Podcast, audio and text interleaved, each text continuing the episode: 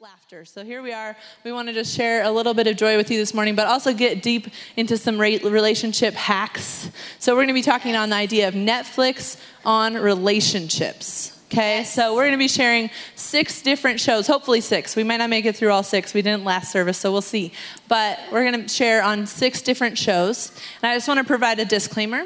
We cannot confirm or deny whether we've watched these shows, and we cannot condone any actions, behaviors, or words that are spoken on such shows. Yes. Okay? So I'm just putting that out there now. We are just using them to try to gain some moral value out of these shows. You yes. ready? Amen. Okay, so we're going to talk about relationships, and Genesis 2 reminds us of how much we need relationships when, he, when God is looking at Adam and saying, Adam, you are alone. And so God brings up all these animals and, and creates all these animals and says, Go name them. And he still decides that there is no helper for Adam. So he says, It is not good for man to be alone. So he creates woman, the greatest gift to woman. planet Earth. After Jesus, who died on the cross okay. for your sins, that's and that right, was the ultimate right, gift of all time. Like okay. so he creates woman and says, We need people and we need relationships. So this morning, while we dig in, we want to talk about why, how we can do relationships well, some hacks in our relationships that we can do better at. And so we're going to do that with Pastor Sarah, starting out with our first hack. All right. Who likes Fuller House in this place? Fuller House. All right. So I live. One I person live in the left. people. Just kidding. Just I live in a house full of girls who love Fuller House, and it takes me back to the day when we all watched TJ. Yep. yep. Friday nights, Full House. I mean, the Olsen twins. Come on, guys. So, uh, Fuller House, the relationship hack is in order to have a full house, you have to live a life of invitation. You have to allow others in.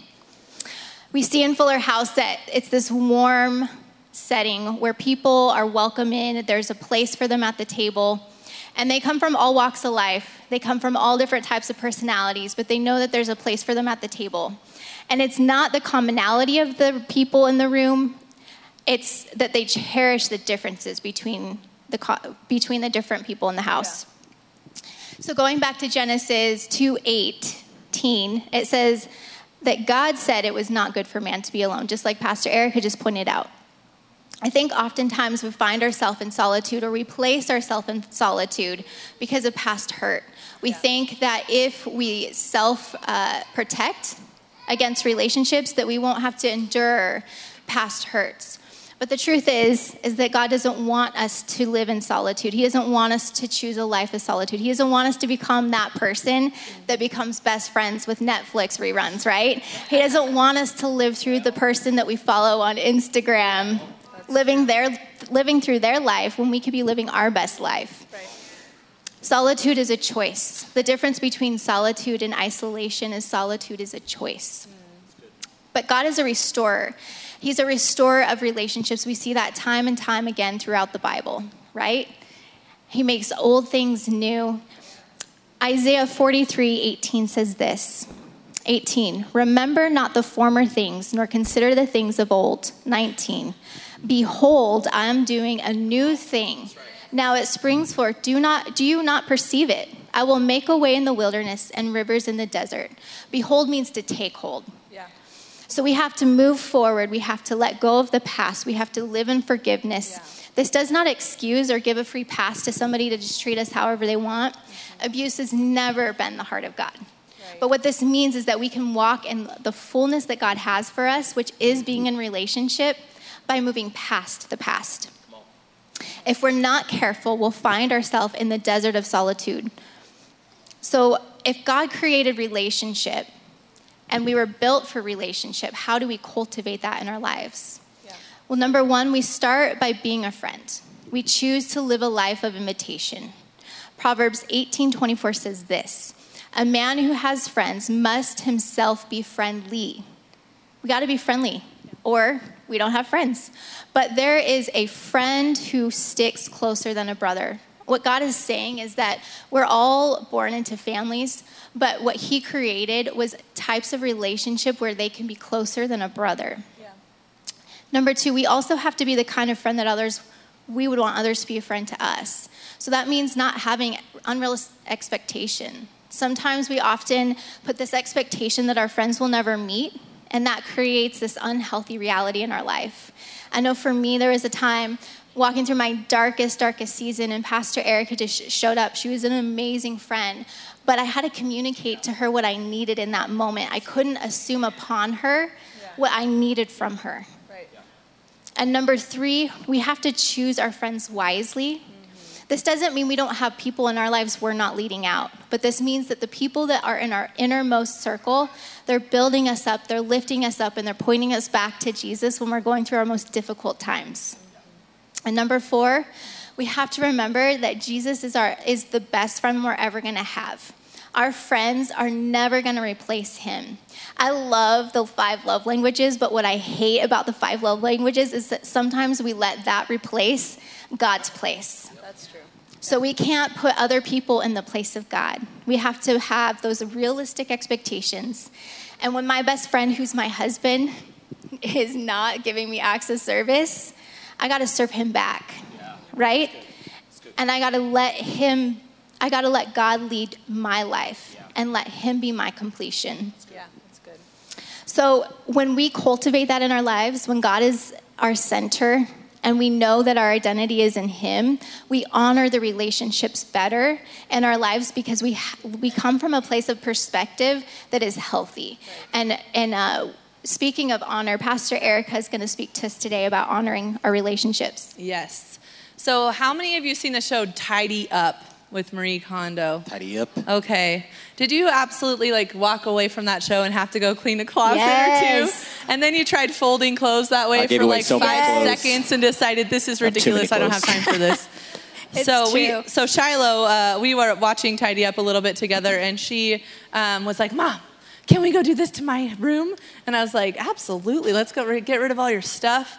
And, and you know, and we're still working on that. But um, so we go down there and we start cleaning all of her clothes out. And there's a few things I'm not trying to do, like thank you to a t shirt. I'm not saying those things because I just feel like that's maybe a little ridiculous but the point still remains that her that what she's trying to get across is that we honor things right but now what we're saying is like from this we're saying we need to honor our relationships right? right? so our relationship hack for this is that in order to have healthy relationships honor is a non-negotiable yeah and here's the thing honor isn't just something that we picked up as humans and like god didn't tell us to do it's a biblical principle in 1 peter 2 17 the Bible says to honor everyone, love the brothers and the sisters, fear God and honor the emperor. And here's the idea is this word honor is translated to reverence, to hold in awe, and to place a high value upon. And here's the thing in our generation, we're really bad about placing high value on the people around us, let alone the people we don't even know. Yeah. Right? We like to tear down, we like to nitpick, we like to go at their character. And the reality is, God is asking us, no matter who they are, to honor them. Yeah. No matter who it is in our world, who it is in our generation, it is our job to honor them. Yep. Right. It is our job to, to place value upon them. And at the end of the day, if you can only place value on a person because they're another human being, that's yeah. what God's asking us to do right? G.K. Chesterton says this He says, Honor is a luxury for aristocrats, but it is a necessity for hall porters. Wow. What is he saying? He's saying that honor isn't just due when a person reaches a certain capacity in their life. Yeah. Honor isn't just due when they become some kind of authority figure. Honor isn't just due when they've done the right things and played all the right parts in your life. Honor is due no matter where they're at. It's speaking to the hall porter in your life, it's speaking to the spouse in your life that hasn't quite accomplished all the things you know that God has called them to. And it's speaking to them truth and honoring them and giving them respect and love and care yeah. and saying, hey, I'm calling out the leader in you today. That's right. You are a leader, despite whether I see it or not right now. Right? It's saying, I believe in you. I'm calling out those gifts in you. And so, just to encourage that idea of honor, that we need to honor each other, that that is a relationship hack, like 101. We got to start in a place of honor. And like I said, sometimes we don't get to like, we don't get to see the things we see in a person.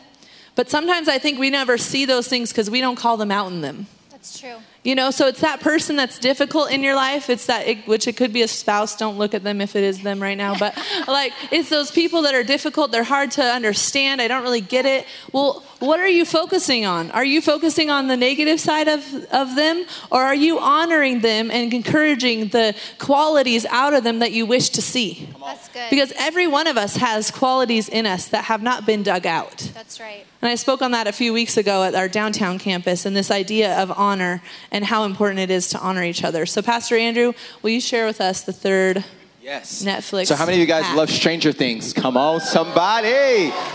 I don't condone that. I'm just kidding. I don't watch that show.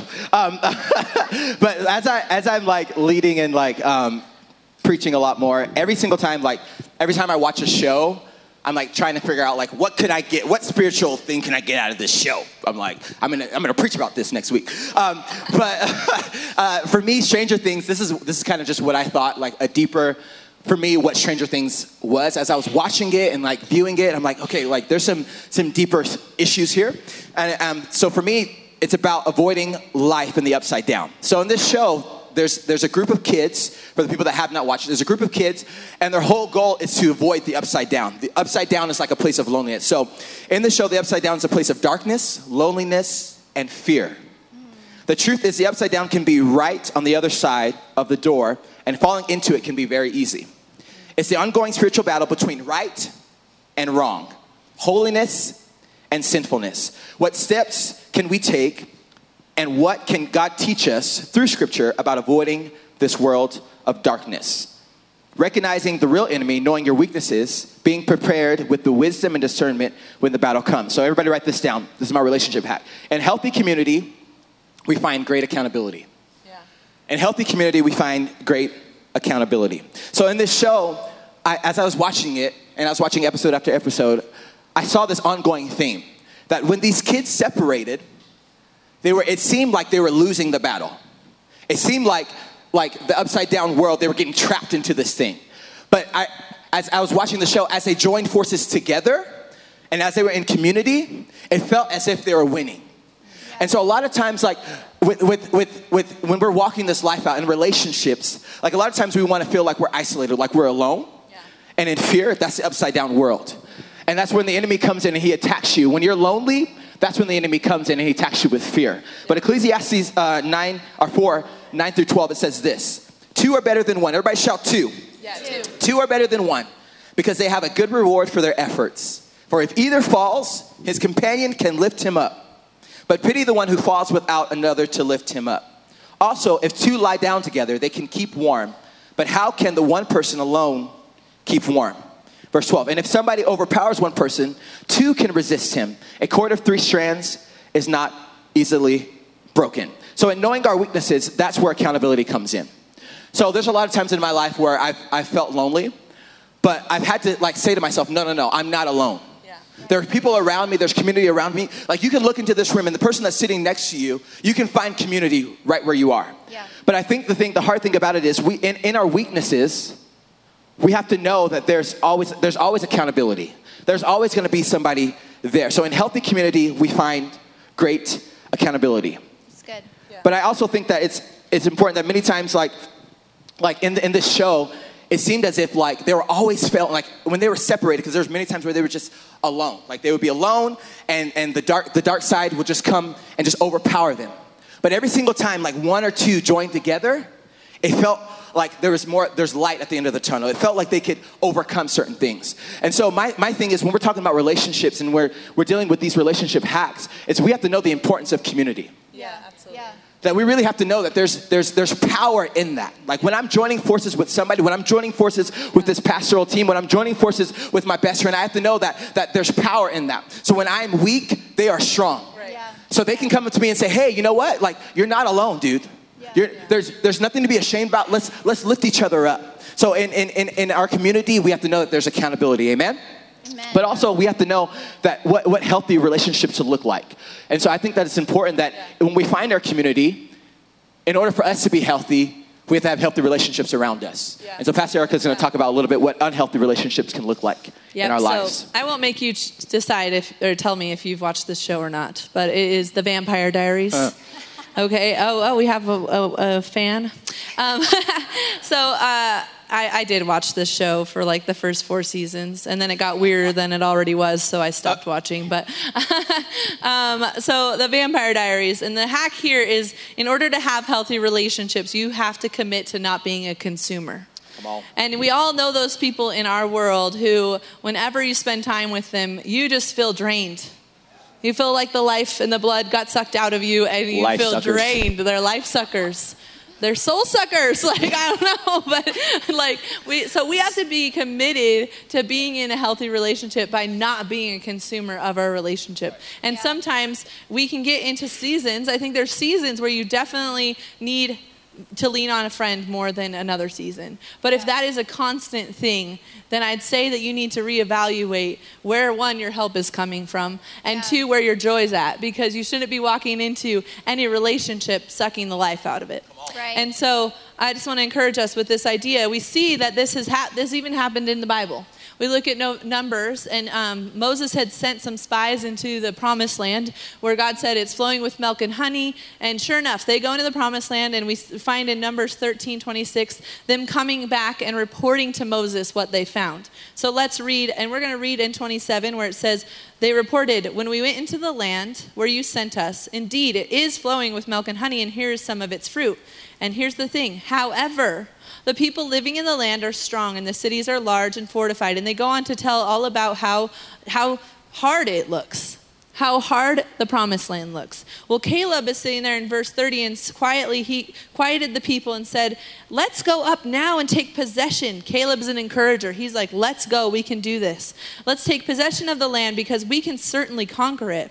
But the men who had gone up with him responded, We can't attack people, can't attack the people because they are stronger than we are. So they gave a negative report to the Israelites about the land they had scouted. The land we passed through to explore is one that devours its inhabitants, and all the people we saw in it are men of great size. We even saw the Nephilim there. The descendants of Anak come from the Nephilim. To ourselves, we seemed like grasshoppers we must have seemed the same to them. So, what are we seeing here? We're seeing this negative attitude come out of these Israelite spies who are going in and trying to spy out the land. And instead of coming back with a good report, they come back and they nag and they say, We can't do this. And they, they're that person, they're draining the joy from the situation. They're this close to the promised land, and they come back and try to drain the joy out of the situation that God already said we could have this, but we're gonna, but we're too scared. And so we, we don't want to be that kind of person where every time we're in a relationship and in a situation with someone that we feel comfortable with, we drain the joy out of our relationship. Yeah. We drain the joy out of the situation. And we don't see God's hand in the midst of whatever it is we're going through. It's not that we walk through life fake. Right. We don't walk yeah. through situations yeah. acting like there isn't something going on in our life. But if that's your constant, there's a problem. Yeah. And I have literally had people that I stopped asking how they're doing. Life suckers. I knew the only answer because it was always the answer. Yeah. The answer was always some very long, drawn out drama. And I'm thinking, uh, one, I don't have time for this. And two, like, Come on, find some joy somewhere. Like, find a Marie little Kondo, happiness. thank you. You, know? you can exit my life. yeah, exactly. so you don't want to be the kind of person I stop asking how you're doing. Okay, like you don't want to be the kind of person where you suddenly feel distance. Yeah. In relationship. So ask these three questions about your relationships. Do you produce these fruits in your relationship galatians 5.22 the fruit of the spirit. Do you produce love? Do you produce joy peace patience kindness goodness faithfulness gentleness and self-control in your relationships? Or do you produce anxiety? Wow. Do you produce drama? Yeah. Do you produce famine in your relationship? Do you produce fear in your relationship? Do, how are you coming across do you put others before yourself? Philippians 2 4 says, Let each of you not look only to their own interests, but also to the interests of others. Are you putting others before yourself? When you're in a conversation, is it all about you? Did you even ask the other person how they're doing today? That's good. That's and there, there genuinely are relationships where I'm like, they don't even care what's going on in my life. You know? And so, just can you be the kind of person that you care and put others before yourself? Do you bring joy to others and leave them feeling pleasant? I love this verse, Proverbs 27 9. It says this Perfume and incense bring joy to the heart, and the pleasantness of a friend springs from their heartfelt advice. Do you leave your friends feeling joy and peace and presence and love and all the fruits of the Spirit? That's so that's our question. So we're going to skip to number six because Pastor Andrew's going to close out with number five, which we feel like is best for closing out. But let's okay. go ahead and have Pastor Sarah share number six. So if you're like a linear thinker, we're about to mess with your world. Mess it up. number, number six, number we'll five. We'll pretend it's number five for yeah, those who need go. that. Number five. So for number six, but five, America's Got Talent. and the hack for America's Got Talent is in order to be your best self and find true significance, you have to care more about how he sees you than the world tells you to Come be. Come on. How many people in here know that you are not going to be the best friend you can be if you're not your best self? Right. If you have nothing to bring to the relationship, like Pastor Erica was just saying, you see in this in this show that there's these people who arrive to compete against each other with all these different walks of life, these different gifts, these different talents. But something that I think we overlook is that in order to pull this show off, to make it what it is, to make us the audience excited and engaged, it takes a whole bunch of people to put the show on. It takes the host, it takes the audience, the audience engaging, it takes the judges, it takes the people who are competing. It takes all these different people to show up to make the audience captivated, not just the competition itself. When we're competing against our friends, when we're competing against the relationship that God has us in, when we're competing for leadership in our marriage, come on, everybody, right? Yeah. When we're competing, then we can't be in unity. Right. That's good. God didn't create us differently to be in competition with each other. He created us uniquely and different so that we can make a bigger impact. Yeah. 1 Corinthians 12, 18 through 20 says this But as it is, God has arranged each one of the parts of the body just as He wanted. And if they were all the same part, where would the body be? As it is, there are many parts, but one body. So, how do we embrace ourselves? How do we find significance in the world that we're in when it tells us that we have to look like this or be that? We start by looking, so we start by stop looking over our shoulder. Stop looking over your shoulder at the person behind you or next to you. Stay in your lane. God has you where He wants you. Spend time learning about what God says you are. There's so many scriptures in the Bible that talk about how wonderfully He made you. And number three, write down His truth. Speak it out loud. I know for me, in moments in life when I'm feeling insignificant, when I'm feeling insecure, when I'm having self doubt, I'll write what he says about me and I'll post it on my mirror and I will say it to myself because what he says about me is truth. And with that said, I think Pastor Andrew has some things to share with us about walking in foundation. Yeah, so um, how many of you guys love Fixer Upper? My boy Jason, you know, I love Fixer, Magnolia, you know what I'm saying? Uh, Chip and Joanna. We do endorse this show. We do. This is yes. one show that we do endorse. Yeah, even we though they're no longer doing any more seasons. We don't get money for it, but we endorse it. Yeah, it's yeah. great. It's awesome. um, uh, so I love Fixer Upper. Um, write this truth down. This is my relationship hack um, with Fixer Upper. It says, when our foundation is not on Christ, then everything in our lives can waver and fall. When our foundation is not on Christ, everything in our lives can waver and fall. You see, a lot of times, like when I watch the show, any, any other house show, I always find that when they go in, like Joanna Gaines is like, she, she makes everything look aesthetically pleasing. And then Chip goes in and he's like, okay, well, we need to fix the foundation. And I notice a lot of times in these shows that there's always something wrong with the foundation. But I notice that you can make everything look good on the outside. Wow. Come on. But if the foundation, which is Jesus, if you're not on the foundation, which is Jesus, and everything will, will, will be shi- will shift and fall. And so it says in this in Matthew 7, one of my favorite scriptures, 24, 27 says this. Therefore, everyone who hears these words of mine and acts on them will be like a sensible man who built his house on what? The rock. The rain fell, the rivers rose, and the winds blew and pounded that house, yet it didn't collapse because its foundation was on what? The rock. But everyone who hears these words of mine and doesn't act on them will be like a foolish man who built his house on the sand. The rain fell, the rivers rose, and the winds blew and pounded that house, and it collapsed. And its collapse was great. And I started noticing that in my relationships, that if there, I, I've had many relationships in my life that have come and gone. But I've noticed with all those relationships that, that if they were not founded on the rock, if they were even friendships and we weren't going to church together, our lives weren't, weren't aligning in the same way, we weren't going the same direction, I'm no longer friends with those people. And I noticed that even in my marriage, when, when we were doing marriage counseling in the beginning of my marriage, me and my wife decided, Caitlin, Pastor Caitlin, we decided that, that we would read Corinthians 13. It's the love chapter. And we would read this script, this, this, this chapter every night to each other. I would call her and say, hey, let's read our, read our verse before we go to bed. Why? What were we doing? We were choosing to set our relationship on the rock. And you see, a lot of us, we can walk around in life, we can walk around, and we have all these relationships, we have all these good people around us. But if our relationship isn't found on Jesus, come on, winds will, will fail, things will happen, winds will blow, and that house will come crumbling down. So, my question is to you is every relationship that you have, is it first found in Jesus? Come on.